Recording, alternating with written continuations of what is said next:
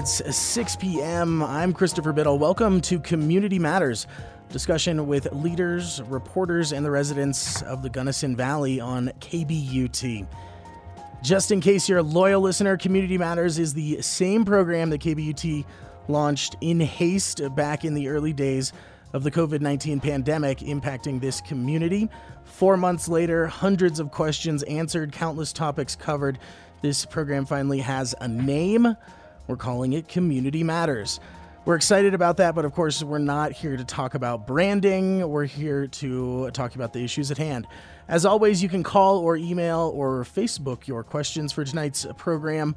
What are your thoughts on rising cases of COVID 19 in the Gunnison Valley? Are you struggling now that certain unemployment funds have expired? Are you wondering about enforcement, testing, vaccines? Call with your questions to 970 349 7444. You can also email news at kbut.org or find us on Facebook. Now, to introduce tonight's panel, Joni Reynolds, Director of Gunnison County Health and Human Services, is with us tonight, a frequent guest as always. We so appreciate your time, Joni. Hi, Christopher. Thanks for being here, for having me here. Uh, Liz Smith is also with us. Liz is the newly appointed county commissioner for Gunnison. She recently filled a seat left vacant by John Messner. This is her first time on the show. Thanks for being with us, Liz. Thank you, Christopher. I'd like also to welcome and thank Chris Rourke, editor of the Gunnison Country Times, and my co host this evening. Thank you so much, Chris. Thanks, Christopher. It sounds like you're introducing the contestants in a prize fight. uh, well, uh, we joining us later. T- I don't know how to react. Joining us later tonight. Um, he is not with us now. He will be later on. Dr. Eric France is the chief medical officer for the Colorado Department of Public Health. Uh, first time we've had a representative from the state's COVID nineteen response team here, and we're excited to welcome Dr. France when he joins us later. Uh, for now, though, I am going to uh, turn things over with our first question to Chris Rourke. All right, thanks, Christopher. Joni, this one's for you. Um, I was on the uh, town hall today when you were discussing, you know, the, the new cases. Of course, there's a lot of community concern. All of a sudden, we are seeing those cases rise. Um, you talked about the difference between the, the stages with the, the, the, case numbers look more like that orange yellow zone of the uh, coronameter, whereas our healthcare system is more like green. So it's allowing us to stay in that blue stage right now. You know, really, how close do you think we are in um, in imposing more stringent public health orders? Do you do you see us maintaining this for a little while? What are your thoughts? It's a great question, Chris, and I really wish I knew that an easy answer to that question because I don't. It seems like it's complicated and it's a daily monitoring for me. And so, while I saw the test results come in over the weekend and help the team with doing the contact tracing and the follow up calls. It really was necessary to put it in the context of what was happening elsewhere in the community. So, what was happening at GVH and what were we seeing for EMS transfers?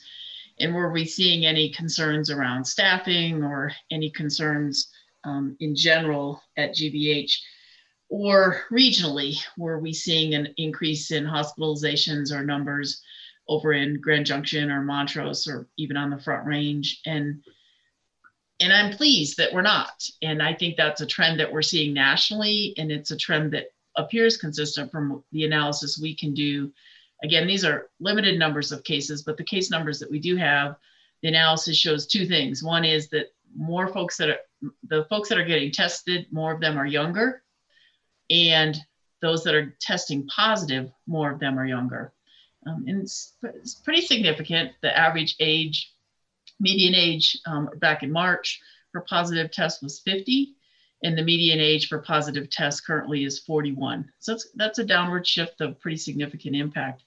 And so we do know, as we talked about early on before, really before the chaos really ensued, was that um, COVID will affect people differently. And for some people, their um, disease course will not include complications and hospitalization. And that ultimate goal of really flattening the curve and managing this, you know, complicated dance that we've talked about a few times is to make sure that we have this right balance where we have the right um, protection in the community um, for our healthcare system so that we can respond to all the healthcare needs in the community. Um, but we also you know, want to be sure that we support the entire community, both economically and socially and emotionally to the extent possible. And so I feel like I'm doing this double step, Chris, trying to, you know, predict and know what our data is saying and what it might look like tomorrow. Uh, we still have incomplete data, of course, for the most recent week, but the trend looks good. It doesn't look worse than last week. The week that I was out and not in the EOC on Monday, the 20th, it was alarming for sure. And um, I really wanted to see is this sustained for another week or is this maintained? And right now, we're not increasing, which is really another good sign from my perspective. So I'm curious because on the coronameter, you have these seven conditions. Of course, if, if, if three are hit, there's the potential of, of uh, changing the uh, restrictiveness of these um, health, health uh, not conditions, but criteria. Um, yeah. It, so we know that young people typically i think it's it's commonly maybe understood that younger people are going to rebound a little faster maybe not need the hospitalization so does that allow for you know that the good conditions as far as hospitalization and, and treatment and, and whatnot in the healthcare system not being overwhelmed because maybe it's a younger population now contracting the illness yeah, absolutely. And and that really is is you know an interesting aspect to the most current surge in cases. Then and and again, this is being seen elsewhere in Colorado and elsewhere across the country. Um, so it, it's certainly it's certainly supportive in the sense that it allows us again to you know kind of walk this fine line between having too many restrictions and not enough restrictions to keep our community safe. And what we're seeing is that yeah, the younger individuals are not having the complications and the hospitalization rates that we saw, particularly with those that were most vulnerable. And you know that we lost in our community those six souls that are no longer with us. We're um, you know in an older demographic for the most part, so that that we're not seeing at this point. So, do you think maybe uh, those of us who are older got the wake up call and said, "I don't want to get that stuff. I'm gonna I'm gonna stay away." Yeah, I think that's real possible. I know I had a uh, you know landmark birthday myself last Monday, and it certainly was a, a, a consideration in my own plans for um, my celebration, which was just my immediate family, my husband and I. But we, um, you know, we did think about it, and I do think that lots of folks are thinking about what their risks are and making choices based on that. And I'm, I'm, you know, that makes me super happy that folks are making those decisions for themselves, and I'm hopeful we can continue to have folks that are at risk taking less um, opportunities in the community and more to insulate themselves to try to avoid having spread into those vulnerable population areas. So that means you didn't go to the senior buffet for your birthday?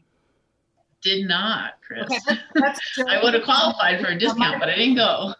On my birthday, I wanted to go to the senior buffet, and she said, "No buffets, Chris." You're listening to Chris. Kim- on a good day, a public health director could not go to a buffet. This is community community matters here on KBUT. My name is Christopher Biddle. Thank you, Chris Rourke, for that question, and Joni for that response. Uh, I'd like to send the the conversation on over to Liz Smith now. Uh, so I think this is a question that everybody's wondering. Uh, Liz, you've been working with the Democratic Party for quite some time, but I believe this is your first position uh, as an appointed official, uh, government uh, employee. Uh, what a time to enter government work in the United States. Uh, can you describe what it's like been so, what it's been like so far? Have you uh, felt public scrutiny already? Are you feeling budget pressure? Tell us what it's been like. Well, it's it's been surreal and totally unexpected, but welcomed on my part. I was actually very interested in making a career pivot into public service, though I could hardly have predicted uh, that things would unfold quite the way that they have. Um, I think that it's natural for any ho- high profile position like this to garner scrutiny and questions from the community. So that's something that I anticipated. But um, my understanding of this position um, has a lot to do with, like, as you were mentioning, the, the Democrats that I've been working with for years now and the top criteria for this job if you look at the actual credentials that are required it's being 18 and living here Um, you just have to be an avid learner and you have to be ready to get in there and make tough decisions and listen to your community. And those are all things that I know that I can do very well. And so, as far as the skill sets go, I know that I have those. Um, and I think that really it's up to me, you know, for the next five months to prove that to the community that, you know, I am a person who can listen and take these issues that are concerning to them to the board and be a, a meaningful and helpful part of that conversation and the policy that that we develop from there. And so, obviously, as we said, it's a new position for you being a county commissioner, but uh, by no means, uh, you know, are you new to the community or probably new to, you know, paying attention to uh, what's been happening uh, over the course of the past four months. Uh, are you bringing anything new to the table in terms of the county's reaction to COVID nineteen, and and uh, as well as the the economic recovery, as well as the public health reaction? I have to think that everybody is already bringing something unique and different to the table in a, in a community response like this. If you look back at the way that Joni and all the people around her have been responding to this crisis since March, um, I just I keep returning to the fact that there's no modern analog to this, and that every community right now is struggling, and that all of the leaders who are guiding us through are trying to use the best data and science and statistics that we have available to make the best policy decisions that are likely to protect our citizens, keep us safe, keep our economy open.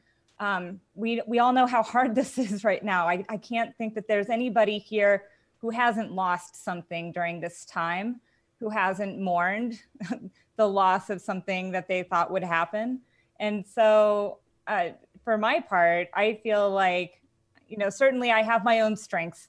I am a different person than the other county commissioners that are sitting on the board right now. I'm a woman. I have a leadership style that is based and rooted in collaboration um, and empowerment. And so I, I do feel like I bring that different perspective to the table, which isn't to say that Jonathan and Roland are not that way. They absolutely are. But I feel like as a woman, I have a different set of experiences that really inform the way that I look at my responsibility to the public.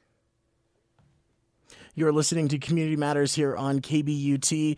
Thank you so much, Liz, for uh, joining us this evening and, and uh, getting uh, an idea of what things have been like so far as the new county commissioner. Uh, it's great to ha- uh, have you uh, in on the conversation. As always, you can call and ask your questions. Um, speaking, of course, to the listeners, 970 349 7444. Chris Rourke is my co host and editor of the Gunnison Country Times. Chris, do you have any questions for our newest county commissioner, Liz Smith? Sure. Um, you know, we were talking about this before we went on the air, but um, a recent article in the Colorado Sun highlighted some of the difficulties Joni has had in doing her job, meaning um, harassment and threats. And um, she's spoken about that in in some of our own local meetings. And um, anytime you're in a public position, like you were saying, there's going to be scrutiny. Are, are do you feel like this is a widespread problem? Are you concerned about the safety of yourself as uh, as things move along? Perhaps people who will be critical. Um, you know, anybody working in government, like I said, putting themselves in the hot spot like that, certainly there are some concerns. I, I have thought about this very carefully. Um, and I, I, I, come to this actually when, when all of this was unfolding there, I, I went to school for my PhD in Norman, Oklahoma.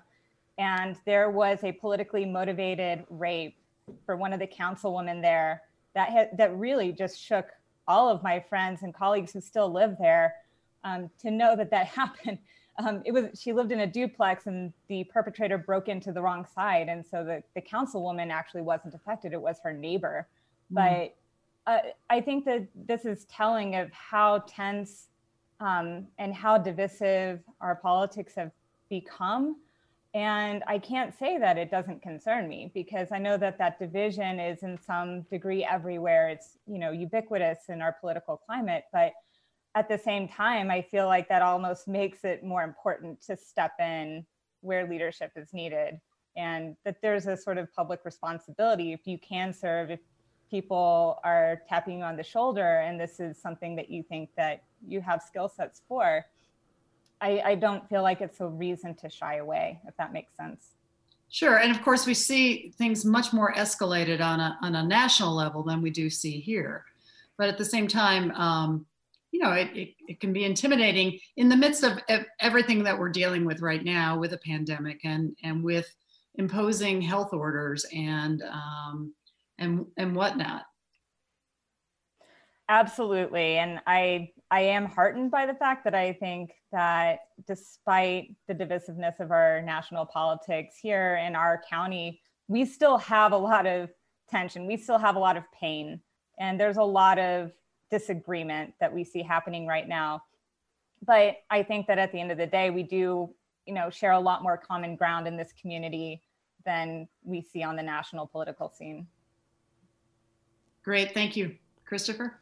Well, I think I appreciate you bringing that question up, Chris. Uh, as I mentioned at the beginning of uh, tonight's show, we will have a guest joining us later on. Dr. Eric France is working with the state. And as we know from the article that you mentioned in the Colorado Sun, this is uh, an issue that we're seeing statewide. And I'd like to revisit that perhaps when Dr. France uh, joins the conversation later.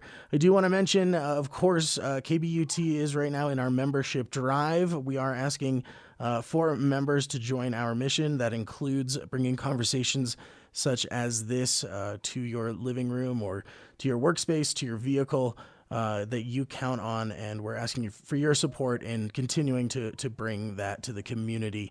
Uh, and coincidentally, if you'd like to ask a question tonight, it's the same number to call 970 349 7444.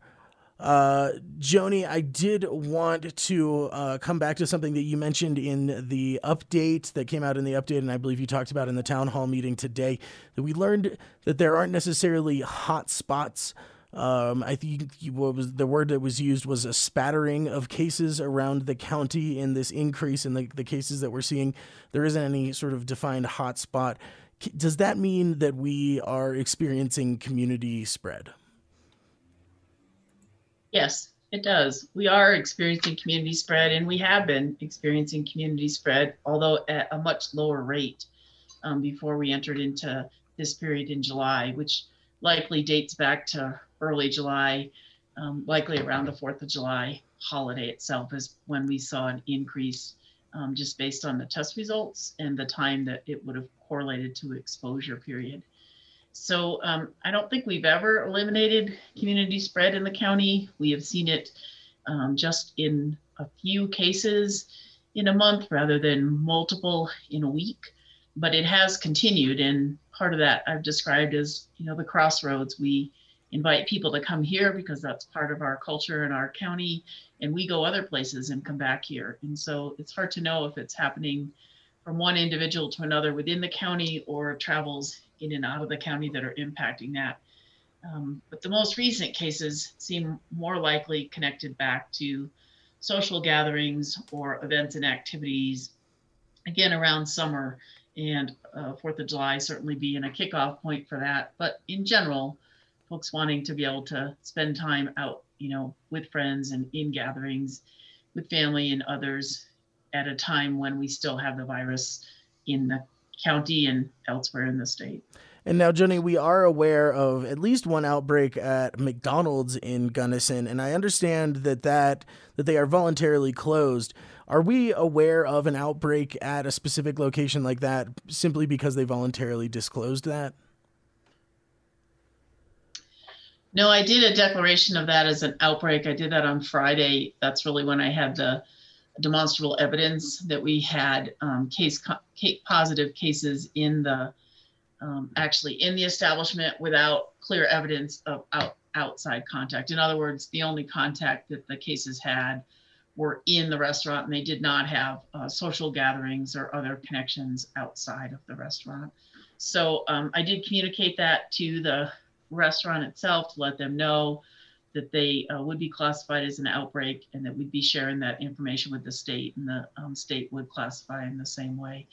And then I worked with them um, late last week as well as the, uh, today around a critical analysis to really determine what what may be um, contributing to that within their establishment. So were there any any points um, within their facility that may have um, caused it to be more possible to spread. Um, in other words, do they have a break room where folks take their masks off, or do they have some other type of event or activity where folks maybe are in closer contact without masks?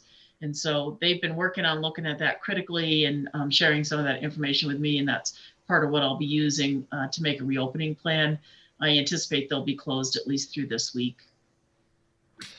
Joni, I have a question about that. Um, the senior center was classified as an outbreak and it followed all the protocols and it is no longer on the state's watch list. Isn't that correct? Yeah, that is correct. It took a while because it does take a while after you have your last um, case to not have any additional cases before it's no longer considered an outbreak. But yes, um, the senior care center did have that classification and the staff there did an exemplary job as well as the leadership from Gunnison Valley Health to really, um, you know, immediately adjust and um, help the residents adapt to using um, measures to try to increase social distancing by having individuals stay in their rooms, by having uh, use of masks and hand hygiene, including um, hand sanitizer, and really upping um, their their uh, personal protective equipment with all of the personnel there at the senior care center as well as the assisted living so that we didn't wind up with any cross transfer between those two facilities. And they they did an excellent job and clearly contained that quickly um, and we've seen other examples around the state that have not performed as well. So I, I really applaud the work that they have done at the senior care center to protect some of our most vulnerable residents. Yeah i was just going to say that around the state there's some real nightmare cases. Um, some of this case resurgence i'm sure is due to people's fatigue too fatigue with you know constantly hearing wear a mask wash your hands say socially distance how do you best combat that yeah it's a challenge because i think everybody wants a vacation and everybody wants a vacation from covid and, and i'm i'm in that group yeah I think we all would like that. I think um, you know that's the reality, and I think that's human nature. That um, you know, with time, it becomes more difficult, and it does become fatiguing. And I do think that it's uh, you know one of the concepts we've talked about is really you know sort of the lure of just a little cheat. Like I'll just go with a couple friends, or I'll just do this one activity um, with this person who probably did this one activity with this other person who did this one activity with another person. And we don't really think about kind of that exponential increase in our risk of exposure at the time. We really just think about our own, you know, mental health and our own social health, which are very important. I don't want to diminish that at all. And at the same time, trying to find that balance of really you know taking the precautions as best as possible and you know we're not going to be perfect. No one's going to be perfect. Um, doing everything we can collectively is what's going to make the difference um, everybody doing their best effort um, at all times. And and i really believe that this county is is really um, stellar as far as their response and their stamina in really continuing to respond to this um, really uh, tremendous demand on everybody to change the way that we live and we interact and we work and shop and all the things that we do. But again, I think it's human nature to think of, you know, it's summer and let's take a break and let's forget for a little while what our cares and worries are. And unfortunately, COVID doesn't take that break and isn't going on vacation for us. Thank you. This is KBUT Community Radio News. My name is Christopher Biddle, and we do have a listener submitted question. Jenny in Gunnison would like to ask County Commissioner Liz Smith. Uh, the Gunnison County Sheriff's Office was in the news this past week for disturbing posts made by a deputy who later resigned. The Sheriff's Office in Gunnison has a long history of turnover and trouble staffing. Like all other aspects of government, law enforcement needs to be operating at full capacity during something like a pandemic what can the county do to improve the strength and quality of this department? Oh, that's a that's a pretty big question. Um, so I, I mean, I know John Gallowich, and he's he was recently elected in 2018. Um, and I know that there has been some turnover since he took office. I have to say, for my own part, when I saw the posting that the the um, listener is referring to, I was horrified. Um, this is not the kind of thing that belongs in our law enforcement anywhere.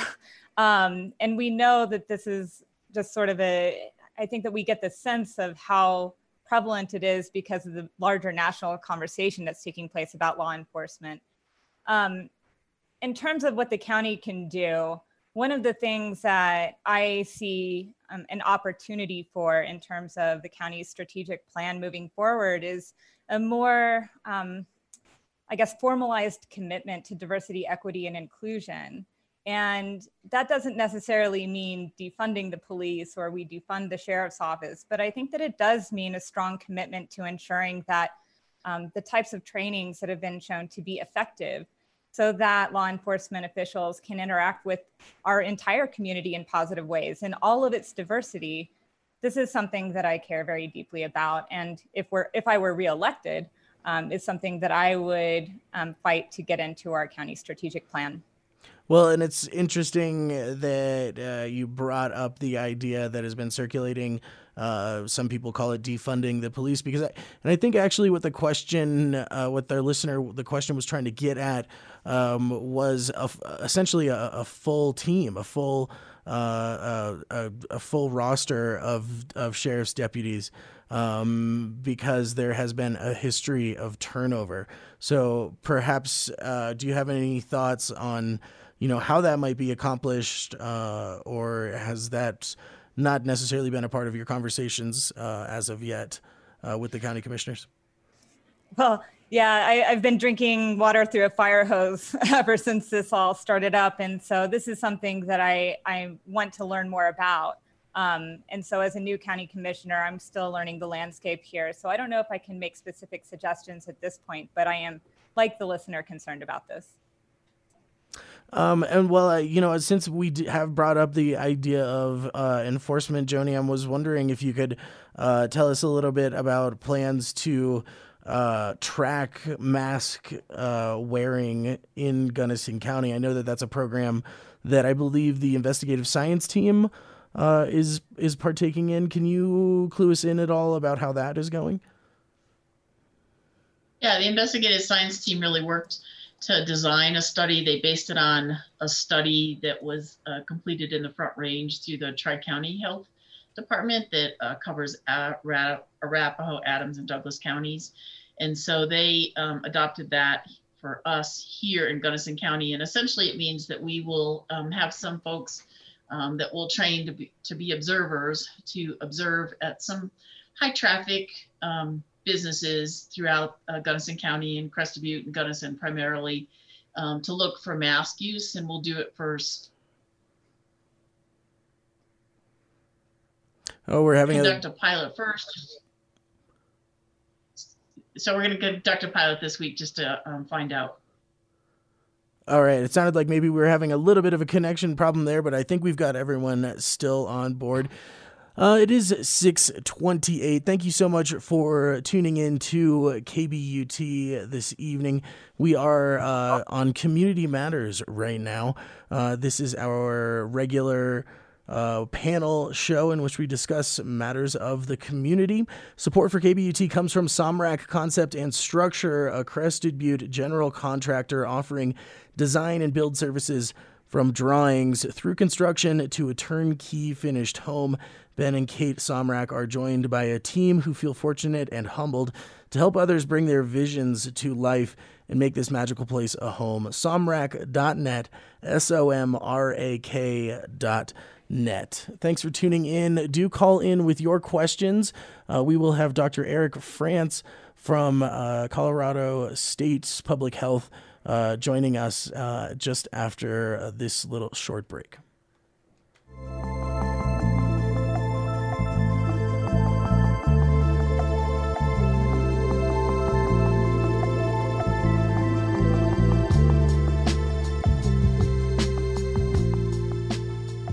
You're listening to Community Matters right here on KBUT, community radio for the Gunnison Valley. We're about midway through tonight's panel with guests being added right now while you listen to some messages of support for KBUT from our community. Don't forget, we're in the middle of our summer membership drive and need your help. You can call us now at 970 349 7444 or go online to kbut.org to show your support. We'll be right back to Community Matters and stay tuned at 7 o'clock for virtual open mic night right here on KBUT.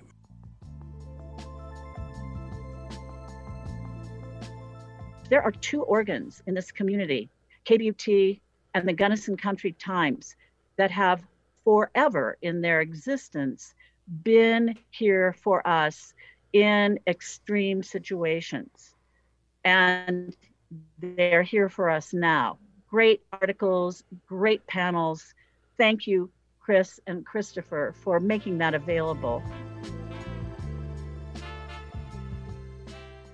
Hey everybody, Jad here from Radio Lab. Now, Radio Lab listeners and KBUT listeners are adventurous, spirited folks. You are willing to tune in to Radio Lab, not knowing exactly what you're going to get each week. You tune in and you trust that we are putting out a product that you will consistently enjoy. Well, it's like that with all the programming here on KBUT. The radio you hear on the station is always compelling, it is always informative. We trust that you'll help keep Radiolab and all the programs on KBUT going by making a pledge today. Call 349 7444. That's 349 7444 and make that pledge right now. And thanks.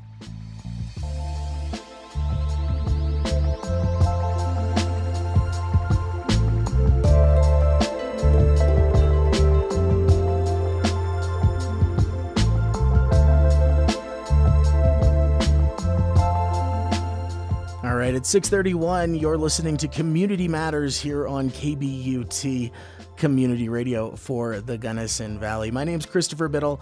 We are discussing COVID 19 in the Gunnison Valley and in the state of Colorado. And now, just joining the conversation is Dr. Eric France, who's the Chief Medical Officer for uh, the Colorado State uh, Public Health Department. Dr. France, thank you so much for joining us. We appreciate you being here.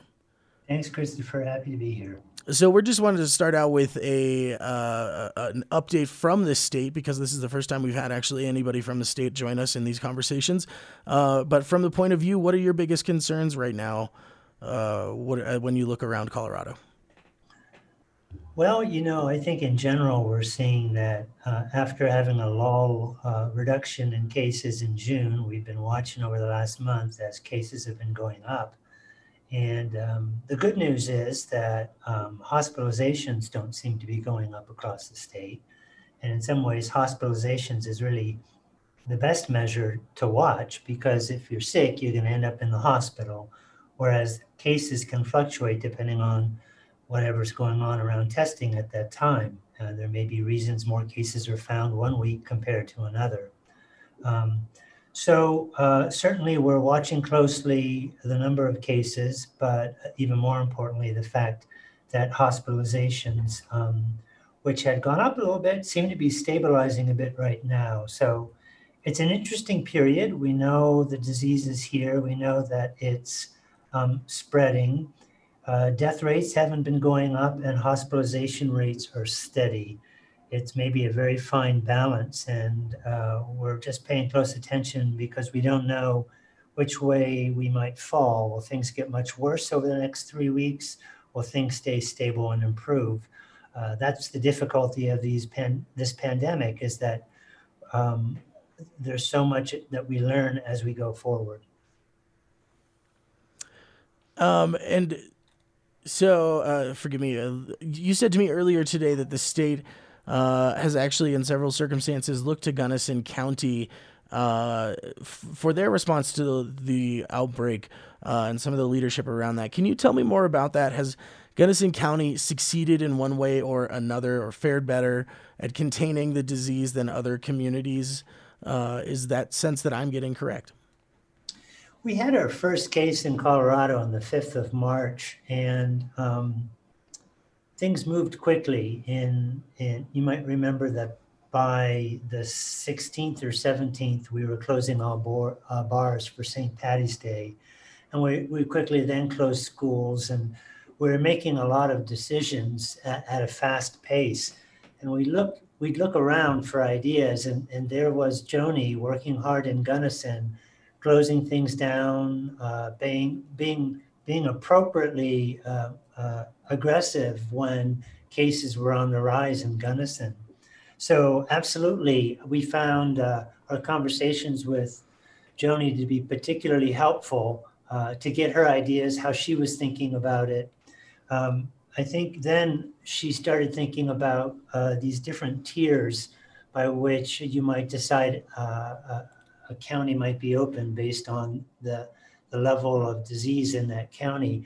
And uh, we, we liked that model and then took it and developed it to the statewide mo- model of stay at home, safer at home, protect our neighbor.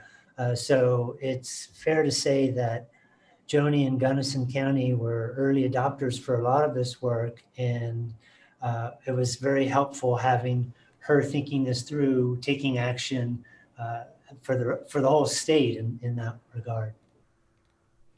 Um, and you know, this is actually something that we talked about um, before you came into the conversation, Dr. France. Um, but of course, we do know uh, from some reporting from the Colorado Sun that a lot of uh, public health officials across Colorado, Joni Reynolds being highlighted, um, are have have been subject to harassment and and uh, some some pretty you know horrible attacks. Um, and first of all, I, I did want to ask Joni without because we don't want to carry on this conversation without her input on it. Of course, Joni, uh, how are you holding up against uh, such harassment? What is uh, how has that been for you? Yeah, thanks, Christopher. You know, that there, has been some dark days in this uh, response, but I, I can tell you overall, I'm not alone, and I've gotten tremendous support both in our county and outside our county. And I think um, that's been sustaining for me um, personally and professionally. And I've um, been able to connect with colleagues both regionally and across the state. Um, and then, really, the team here in Gunnison County has been uh, tremendous. We're actually going to spend a little time um, this week in Incident Command, really talking about trauma and the experience that we've had collectively and about um, mental health and recovery. Great, and, and and and thank you for that. And I wanted to send it then back to Dr. France because you are a member of uh, the team that uh, you know briefs the governor on the situations and um, the, the, you know the state team. Uh, and I'm wondering if this is an issue that's talked about in some of those meetings. Um, of course, you know trust in public health officials also has to do. Uh, you know, there's problems with adherence to public health orders. Uh, not wearing masks could lead to more infections. Not abiding by social distancing could lead to more infections. Is this something that the state is talking about, and how, Dr. France? Yeah, yeah. I think there, there's always this conversation going um, back and forth about um, how do we help um, encourage people to um, behave the way that is so important during a time of pandemic. Um, I think w- one thing the state has recognized, of course, is that it's the Joni Reynolds and the local public health agencies that are really driving what's happening in our communities. And so, as the state was thinking about its tiering for potential variances that allow more opening, um, again, the stay at home, safer at home, and protect our neighbor tiers, each with more open businesses and facilities. Much of the structure was also to say, in order to get to become as open as possible, you need to have a robust, strong local public health agency, a strong partnership with the county commissioners and sheriffs, as well as the local hospital. So not only does the disease have to be under, under control, but all the structures around it that support public have, uh, health have to be strong as well. So to be to move into the most open of these tiers to protect our neighbor really requires a county to show that the commissioners, the sheriff, the hospital, local public health, uh, they're all on board with what's going on. And um, I think that that's a, an effective way to be sure that everybody owns um, the work of staying healthy in a pandemic. It's not just owned by local public health, it's owned by all of us in the community. You're Dr. listening. France, Go ahead, Chris. Um, so around the state, you have varying degrees of restrictions depending on caseloads. How do you manage the state like that? For example, if I were to go to Boulder for the weekend and I stop in Fairplay, which is Park County, um, how do you manage something like that with people moving around the state and varying degrees of restrictions? Uh, good question, Chris. I, I think it begins by remembering the personal responsibilities we all have about how we behave to keep our ourselves covered with our mask, that we wash our hands, that we stay home when we're sick, we, we stay six feet apart, we try and be outdoors for our meetings rather than indoors. And those basic activities, I think, are the core of what we can be doing. Each of the different settings then will, counties may have a different level of opening based on the degree of um, disease in that community and the, the degree of infrastructure for public health. So uh, I think it's the right approach um, to close everything down in a rural setting where by doing so you put at risk a variety of small businesses uh, when the risk for disease is, is actually low um, seems to be uh, maybe at that at, at, any given point too much of a, of a reach. Yet in another part of the of the the state there could be some serious uh, outbreaks happening and more needs to be done to control the spread of the virus by improving distancing and by potentially uh, reducing our physical our, our, distances through closures of businesses. So it's it is a challenge, but I think it's the right approach that the governor is taking to try and be uh, sensitive to the local conditions. It's 641. This is KBUT Community Radio for the Gunnison Valley. Uh, thanks for tuning in to Community Matters. You can call and ask your questions of our panel. Thank you to Dr. Eric France for answering that question, and to Chris Rourke, editor of the Gunnison Country Times, and my co host for asking that question. And, and I may have cut you off. Chris, did you have a follow up question? I apologize. Yeah, the, the just a unrelated follow up as we move through the summer and we start to get into the fall. Um, I believe it's commonly believed right now that this virus is transmitted through close contact and droplets. We've seen a surge, a, a resurgence in states where people have been driven indoors because of high heat. You know, the high heat's not killing off the virus; it's driving people indoors into air conditioning. So, what are we looking at November, December in Gunnison when it gets really god awful cold here and we're all inside? Yeah, that's a great question. Uh, and add to it that we may have influenza at that time of year as well. So the flu might be yet one more factor to be uh, bringing in. Um, I would say that uh, this is a, a great reflection of what's so challenging about all this. It, it's hard to know uh, because we haven't been through this before. And so we're, um, we have to be always ready to learn just in time, certainly to be as most prepared as possible as we think forward what could be the case, but also always be willing to take in the information, what's happening, and make quick decisions. It, it's a, um, a characteristics of, of working during a time of a pandemic that people need to understand decisions will be made fast based on the best available information and that um, a decision made today may need to change in two or three weeks when things change. And we just have to be forgiving and understanding that these kinds of things might happen.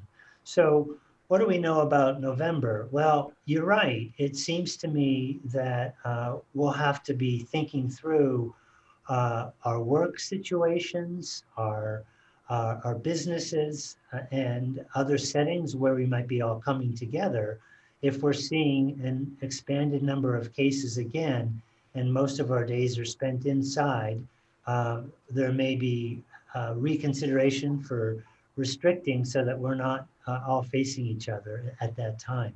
So we'll have to stay flexible. We'll have to see what happens uh, with the spread of the virus and the disease through the state. and know that local public health will help us understand what's happening and make decisions uh, for the local communities about what the best next steps are. It's 644. Thank you, Dr. Eric France uh, and Chris Rourke for asking that question. It is at 644. This is KBUT Community Radio for the Gunnison Valley. 970-349-7444 is the number to call to become a member today, as well as ask your question of our panel. We have representatives from public health departments with uh, Gunnison County and the state for the first time on this show. Uh, and so this actually is a question uh, to both Joni and Dr. France. Joni, if you could start out though, um, there has been more news in terms of testing and our ability to get test results in a timely manner. Can you give us an update on that? Yeah, thanks, Christopher. We are um, working with GVH, our um, healthcare system around uh, testing in the community, and they're doing that testing on a scheduled basis, uh, six days a week um, here in Gunnison.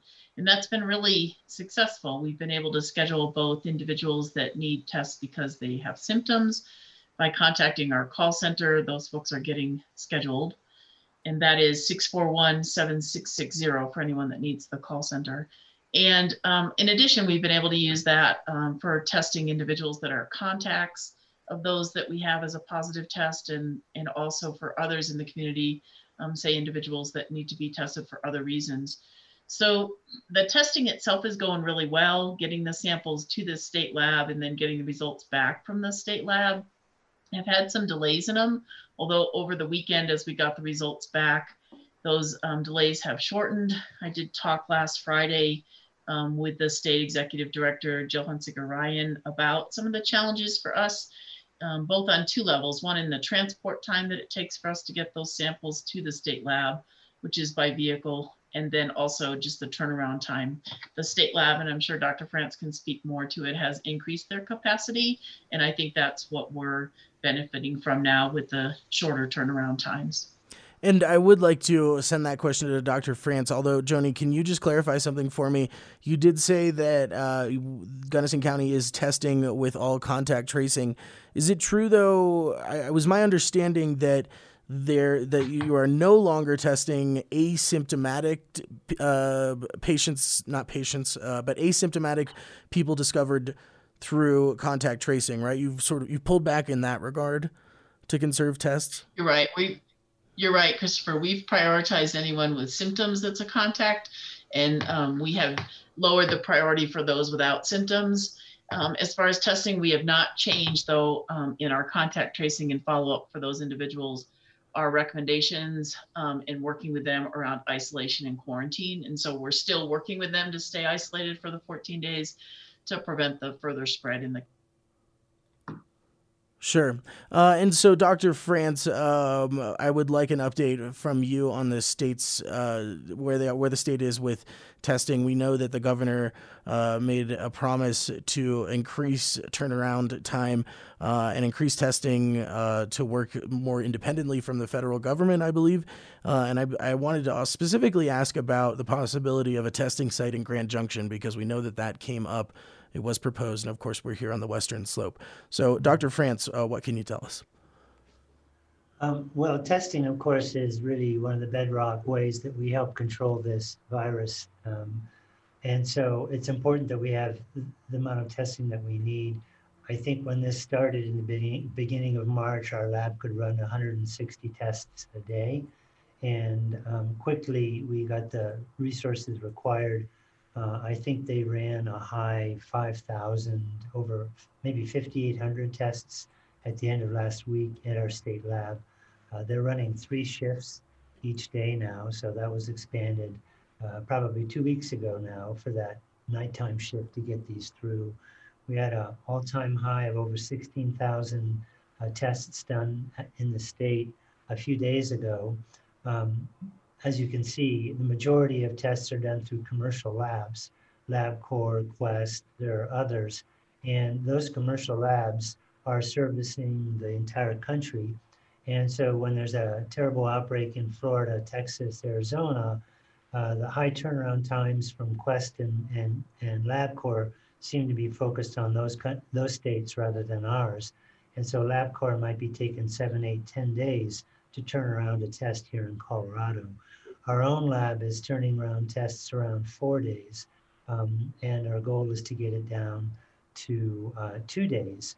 Um, and we're, we're uh, exploring and are finalizing some contracts with some other companies that will also uh, have a, a, good impact, I think, on improving our, our testing uh, that I hope we'll hear announced um, in the near future. Christopher, I have not heard about the Grand Junction testing site. Um, I do know that we have uh, testing sites across uh, many of our counties. Um, and our website um, has a listing of all of our websites. So people who are looking across the Western Slope for a place to get tested can find the, the sites themselves listed on that website. I should clarify a, a lab in Grand Junction for actually doing the test and getting and and that that would be one way of turning around as opposed to getting tests, you know, uh, patients taking the test. Yeah, I'm, I'm sorry, I haven't heard about that. And okay. I would say that, you know, it's not uncommon that hospitals and other care delivery systems build in their own lab the ability to do these tests. So it may be that in part, some of uh, the local hospitals are now going to be able to do more in, the Grand Junction area. Sure. Uh, it is 6:51 right now. We have nine minutes left uh, in our conversation this evening. Coming up next on KBUT, it's a virtual open mic night, uh, wonderful experience, something uh, that this community radio station has, has creatively come up with uh, in the era of COVID 19. So please do stick around for that. Uh, we are not taking any more listener questions as of right now. However, this conversation always continues, and you can always send your questions or comments to news at kbut.org.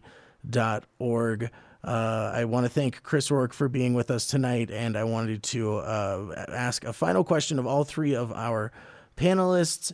Um, we're starting to hear things about the coronavirus uh, being with us indefinitely.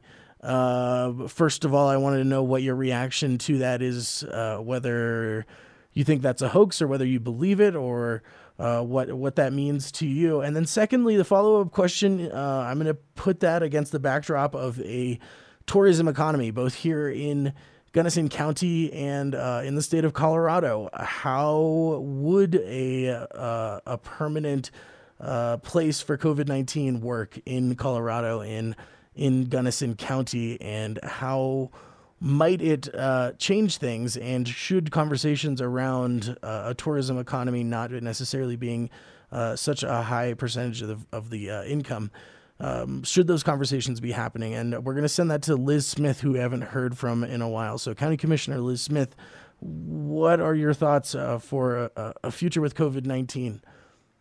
Well, that is a bleak. Uh, that is a bleak idea that you just threw out there, Christopher. I haven't heard that. Um, I, my hope is that once we have a vaccine, and it looks like there are several promising vaccines in the works and different methods of um, quelling the spread of the virus and its effect on people. My hope would be is that it would have a minimal effect on our tourism economy, and that we would be able to resume life that is more reflective of what we understand to be normal in a pre-COVID world. So um, that would absolutely be my hope. Um, you bring up an interesting point, and I'd be really interested to look at the studies that you're mentioning and hear what Joni, hear what the rest of our panelists have to say about this, who are, uh, you know, much better versed in in this area than I am. Well, I do have a follow up question to that. Sure, absolutely. Well, go, if you want to go ahead, Chris, go ahead. Okay, so Liz, for years, commissioners, the county, um, have been working on moving away from and diversifying the economy. It not being just tourism based but you know bringing in entrepreneurs and the establishment of the ice lab. Do you think that this pandemic really heightens um, the need for that? And and do you see that happening as as we move forward? Waiting on a vaccine or no well, certainly, I think that the virus has exposed these vulnerabilities in our local economy. So, um, and we have made, I think that the ICE Lab and other entities here in the Valley have made some headway um, on diversifying our economy so that you know we're not as tethered to the tourism season and if it gets disrupted it's just catastrophic um, so that's work that i would want to see continue um, and you know i think that we're working in that direction Thanks. Sorry, Chris, to go rogue on you. Not at all. Thanks, Chris.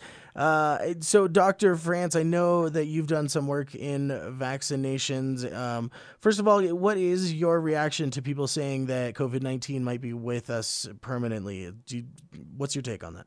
Well, it, it would be depressing uh, to, to think that would be our future. I would say that there are a lot of viruses that have been with uh, humans for millennia and vaccination has helped control and even eliminate some. So um, today actually marks the first day, I think, of a of a large vaccine trial yeah. by a company called Moderna. They're going to be enrolling 30,000 people. Half of them will get the vaccine, half of them will get a placebo.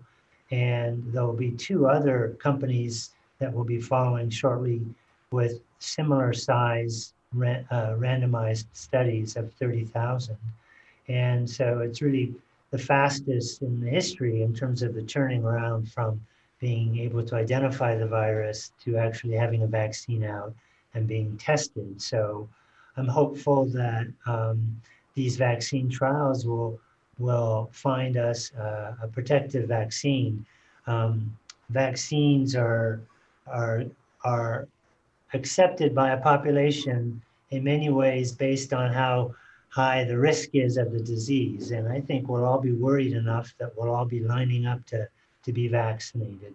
And so I'm hopeful and um, optimistic that a year from now, um, life will be closer to normal than it is today. And Joni Reynolds, we have about four minutes left. Can what are your thoughts? Do you think COVID nineteen will be with us permanently? Uh, do you think, for instance, uh, enough people will want to take the vaccine? Because we know that that's a conversation that's come up recently. Some are worried about the rate at which it's being uh, produced. But uh, what are your takes on a, a future with COVID 19 or not?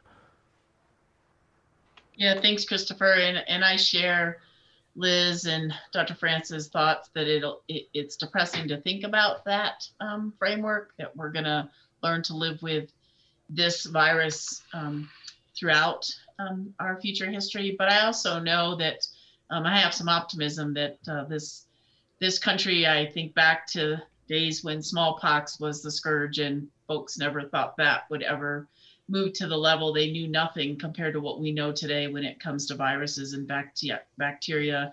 And yet they were effective in finding a way, and that uh, virus has been eliminated from our population across the entire globe. And what a fantastic achievement that is. And many other vaccines that we work with um, throughout history, but certainly more timely, things like influenza, are highly effective and particularly in pre- preventing complications and hospitalizations, which is really the goal um, with this virus too. And so I'm really optimistic about the vaccine trials. I'm optimistic that there's evolving scientific and while it's challenging to hear that news sometimes, it's important because that's really part of what the development is with this virus. We learn more as we move forward, and that new knowledge is what's going to be able to help us find treatments or vaccine.